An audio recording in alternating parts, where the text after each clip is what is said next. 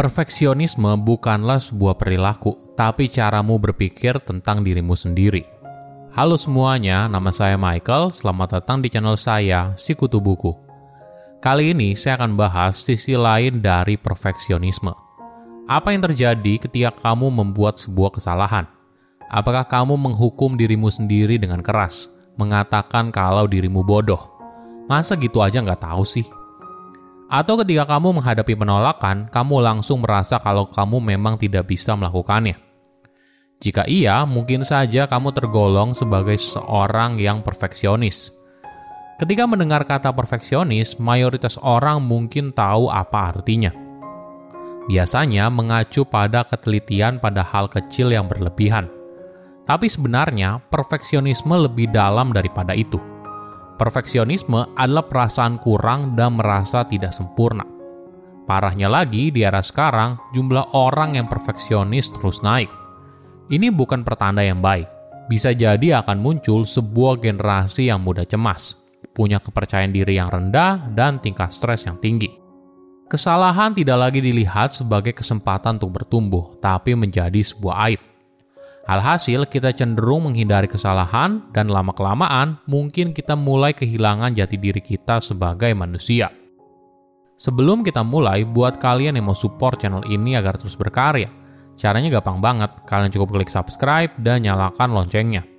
Dukungan kalian membantu banget supaya kita bisa rutin posting dan bersama-sama belajar di channel ini. Banyak orang percaya kalau menjadi perfeksionis merupakan resep untuk sukses. Di dunia dengan persaingan yang ketat dan sulit untuk menjadi terdepan, menjadi perfeksionis mungkin cara kita untuk berbeda. Tapi di sisi lain, sesuatu yang berlebihan tentunya tidak baik. Ada sebuah riset yang menarik. Jadi para peneliti mengumpulkan responden yang tergolong perfeksionis. Lalu mereka bertanya, perilaku seperti apa, pemikiran seperti apa, dan perasaan seperti apa ketika mereka sedang dalam mode perfeksionis. Dalam ratusan interaksi dengan para responden, peneliti menemukan kalau perfeksionis itu ternyata karakteristik kepribadian yang sangat luas, tapi berakar pada perasaan kekurangan, perasaan kalau dirinya tidak cukup baik, dan adanya dorongan untuk menutupi ketidaksempurnaan itu dengan berusaha menjadi sempurna. Nah, apakah kamu adalah seorang perfeksionis? Ada cara mudah untuk mengetahuinya apakah kau punya kecenderungan yang rendah, sedang, atau tinggi dalam hal perfeksionis. Misalnya, jika kamu gagal, apakah kamu akan keras pada dirimu sendiri? Jika kamu tidak tampil sempurna atau punya kinerja yang sempurna, apakah kamu merasa bersalah dan malu? Tipe pertanyaan ini akan menentukan seberapa perfeksionis kamu. Menariknya, perfeksionis tidak berkorelasi dengan kinerja Justru perfeksionis yang tinggi berkaitan dengan kecemasan dan depresi. Orang yang perfeksionis kesulitan untuk menikmati prestasi yang diraih, karena tidak peduli apa pun yang dilakukan, dirinya tidak pernah merasa cukup. Jika kita berhasil mencapai di posisi sekarang, maka besok kita harus mencapai kesuksesan yang lebih tinggi lagi. Ini yang membuat perfeksionisme menjadi sangat problematik. Ada juga yang menjadi perfeksionis karena lingkungan Misalnya, kamu awalnya suka bermain basket. Lalu lama-kelamaan kamu jadi mahir dan masuk dalam sebuah klub. Kemudian, klub kamu menjadi juara liga sekolah. Lalu muncul kesempatan untuk mendaftar di liga profesional. Di momen tersebut, kamu menjadi jago dalam bermain basket, tapi di sisi lain kamu merasakan tekanan yang begitu tinggi. Kamu punya anggapan kalau semua orang berharap kamu untuk tampil sempurna. Jadi bukan hanya dorongan dalam diri yang ingin kamu tampil sempurna, tapi orang lain juga berharap hal yang sama dan akan mengkritik keras apabila kamu tidak tampil sempurna. Ini adalah situasi yang sangat toksik dan sering kali dialami oleh seorang yang punya pencapaian yang besar, apalagi seorang public figure. Kamu juga bisa jadi perfeksionis kepada lingkungan sekitar. Misalnya, ketika pasanganmu berbuat salah atau anak buahmu berbuat salah, apa yang kamu lakukan? Apakah kamu sulit memberikan toleransi ketika orang lain tidak sempurna? Jika tidak dikelola dengan baik, maka hubunganmu dengan lingkungan sekitar bisa memburuk. Studi menunjukkan kalau perfeksionisme meningkat seiring waktu. Alasannya, sebagian karena di zaman sekarang, orang mudah sekali membandingkan dirinya dengan orang lain. Selain itu, sebagian lagi karena lingkungan kerja yang makin kompetitif. Jika bicara soal karir, perfeksionisme mungkin bisa membantu kamu memasang target yang tinggi dan mengejar target tersebut secara positif. Tapi di sisi lain, perfeksionisme di tempat kerja bisa sangat berbahaya. Misalnya saja, kamu terlalu fokus pada kesalahan, tidak peduli itu kesalahan kecil atau kesalahan besar. Atau kamu memasang target yang tidak realistis. Perlu dipahami, menjadi sempurna adalah tujuan yang mustahil. Orang yang terobsesi dengan kesempurnaan sudah menyiapkan dirinya untuk gagal dan kegundahan di dalam diri. Mereka menjadi terpaku pada validasi dari orang lain dan selalu berusaha untuk mencapai nilai 100 di setiap kesempatan.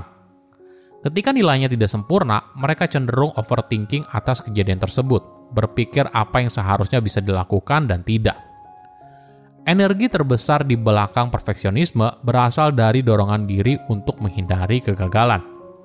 Ketika menghadapi sebuah ujian, deadline yang penting, atau peluang bisnis, seorang perfeksionis melihat setiap peluang sebagai peluang untuk gagal Takut gagal ini berasal dari standar yang berlebihan dan keinginan diri untuk punya kinerja yang baik.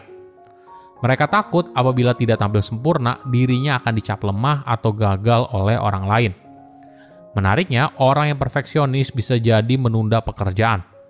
Ketika sebuah tugas terasa begitu berat, mereka justru cenderung menundanya. Karena tentu saja mereka tidak mungkin gagal pada sesuatu yang tidak mereka kerjakan. Bagaimana cara yang lebih sehat? Pertama, ubah pemikiranmu. Orang yang perfeksionis mungkin butuh bantuan soal target apa yang realistis untuk dicapai. Mereka mungkin perlu diingatkan kalau mereka tidak bisa mengerjakan semuanya, apalagi mengerjakannya dengan sempurna. Ketika mereka pelan-pelan bisa menyadari hal ini, maka beban di pundak mereka akan mengecil Alhasil, mereka jadi bisa memilih mana yang harus diprioritaskan daripada harus menjadi sempurna di semua aspek. Kedua, lihat gambaran yang lebih luas. Seseorang yang perfeksionis pasti sadar kalau ini bukan hal yang mudah, apalagi usaha mereka untuk memastikan setiap detail dengan sempurna. Tentu saja, bukan artinya kamu harus jadi orang biasa aja, tidak, tapi kamu harus menyadari harga dari sebuah waktu dan peluang. Coba tanyakan ke dirimu sendiri, apakah kamu menggunakan waktu dengan bijak? Apakah kamu produktif? Ingat, lebih baik sedikit tidak sempurna tapi pekerjaan selesai daripada berusaha sempurna tapi tidak selesai-selesai. Ini yang sering kali terjadi pada sebuah proyek. Ada orang yang terlalu sibuk berusaha mengerjakan sesuatu dengan sempurna hingga akhirnya deadline-nya terus molor dan tidak mulai-mulai. Ketiga, kesalahan bukan aib setiap orang pasti pernah melakukan kesalahan, termasuk si perfeksionis. Kesalahan tidak akan mengecilkan nilai dirimu atau harga dirimu. Kesalahan tidak akan menentukan siapa dirimu. Tapi kesalahan tidak akan berarti jika kamu tidak belajar darinya. Ketika kesalahan dilihat sebagai sebuah hal yang memalukan, kamu tidak bisa berpikir jernih dan mengambil hikmah dari kesalahan tersebut.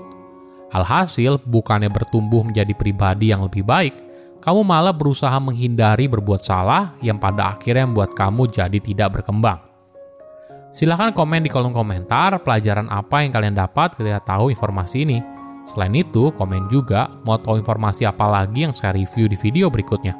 Saya undur diri, jangan lupa subscribe channel YouTube Sikutu Buku. Bye bye.